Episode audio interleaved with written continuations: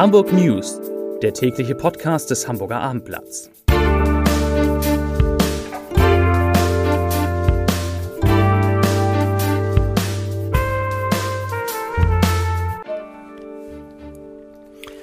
Herzlich willkommen. Mein Name ist Lars Heider und heute geht es um das nächste Semester an Hamburgs Hochschulen, das wieder in Präsenz ablaufen soll. Weitere Themen. Die Corona-Inzidenz in Hamburg geht nach dem Zwischenhoch am Dienstag wieder nach unten. Bei der Explosion eines Gebäudes an der Hamburger Straße könnte doch Gas eine Rolle gespielt haben. Und das Wetter in unserer Stadt wird noch besser, als es schon ist. Kaum zu glauben.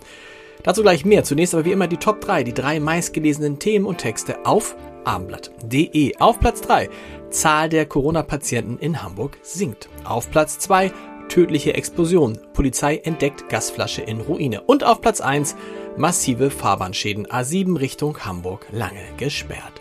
Das waren die Top 3 auf abendblatt.de.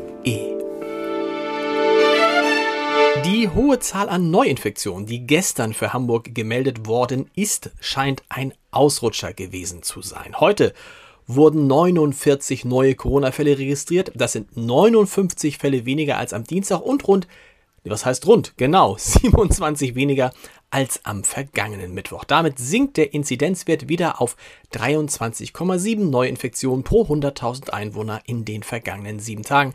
Gestern lag er bei 25,2. Und auch zu den Impfungen gibt es neue Zahlen. 757.232 Menschen haben eine Erstimpfung in Hamburg erhalten. 340.187 Personen sind sogar vollständig geimpft. Das klingt doch gut. Und das sind zusammen auf jeden Fall schon mal mehr als eine Million Impfdosen, die in Hamburg verimpft wurden. In Hamburger Krankenhäusern werden aktuell 52 Menschen mit Covid-19 behandelt.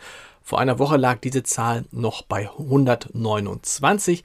42 Menschen sind so schwer erkrankt, dass sie auf Intensivstationen behandelt werden müssen. 25 davon kommen aus Hamburg. Die Festivalabsagen trudeln ein. Nachdem die Veranstalter am Dienstag bereits das Wacken Open Air erneut um ein Jahr verschoben haben, wird nun auch das Hamburger Dockville Festival in diesem Jahr nicht stattfinden können. Dazu teilen die Veranstalter heute mit. Ich zitiere, nach einer langen Zeit des Beobachtens und Hoffens, vielen Versuchen und Anläufen ist es seit letzter Woche traurige Gewissheit, das MS Dockville kann auch 2021 nicht stattfinden und muss auf den 19. bis 21. August 2022 verlegt werden. Zitat Ende. Gute Nachrichten gibt es dagegen aus den Hochschulen. Nach drei überwiegend digital organisierten Semestern planen die nämlich von Oktober an ihre Lehre wieder in voller Präsenz. Das erfuhr das Abendblatt exklusiv und sprach dazu unter anderem mit Wissenschaftssenatorin Katharina Fegebank von den Grünen und die sagt, ich zitiere, unser Ziel ist es, die Hochschulen im Wintersemester vollständig zu öffnen. Das bereiten wir derzeit im engen Schulterschluss mit den Hochschulleitungen gemeinsam vor. Zitat Ende. Die Hoffnung ist, dass dann im Oktober die Mehrzahl der Studierenden bereits geimpft ist. Hochschulmitarbeiter sind bereits seit dieser Woche in der Prioritätsgruppe 3 impfberechtigt. Das soweit zu Corona. Nach der Affäre um die Sonderkommission Cold Cases gibt es erneut Aufregung bei der Hamburger Polizei. Nach Abendinformationen hat der ehemalige Leiter der Einheit für ungelöste Kriminalfälle, Stephen Bark, nun Strafanzeige gegen zwei prominente Funktionäre erstattet. LKA-Chef Merkus Streiber und Kriminaldirektorin Alexandra Klein. Er wirft ihnen schwere Vergehen vor. Auf Anfrage wollten sich Streiber und Klein nicht zu der Strafanzeige äußern. In Polizeikreisen heißt es jedoch, dass sie die Anwürfe als völlig haltlos erachten. Nach der Explosion in dem Haus an der Hamburger Straße, durch die am Montagmorgen ein Mann ums Leben kam, ist die Ursache weiter unklar. Aber Mittlerweile gibt es einen Hinweis, nachdem Gas doch eine Rolle bei der Explosion gespielt haben könnte. Auf den Aufnahmen einer Drohne, die die Polizei durch die zerstörten Räume in dem Büro- und Wohngebäude in Barmbek Süd fliegen ließ, wurde eine Gasflasche entdeckt. Bislang konnte die Gasflasche nicht geborgen werden, um sie zu untersuchen und so Klarheit zu bekommen, ob sie ursächlich sein könnte, sagte ein Beamter. Das Gebäude ist nach wie vor einschutzgefährdet. Der Plan ist jetzt, nach und nach den Bau abzutragen und in den, und in den sicheren Bereichen der, die Spurensicherung durch Spezialisten der Brandermittlung durchzuführen.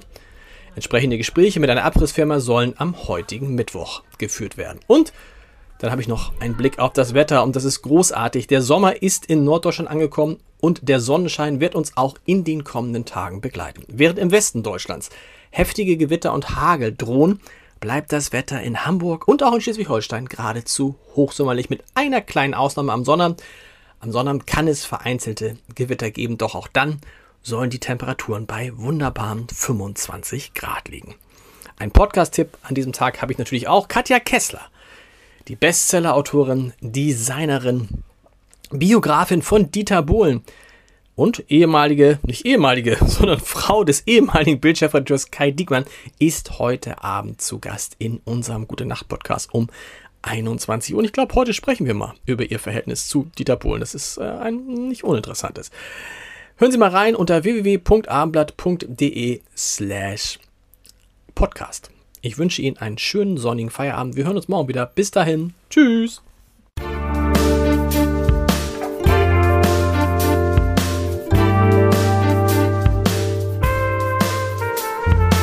Weitere Podcasts vom Hamburger Abendblatt finden Sie auf abendblatt.de slash podcast.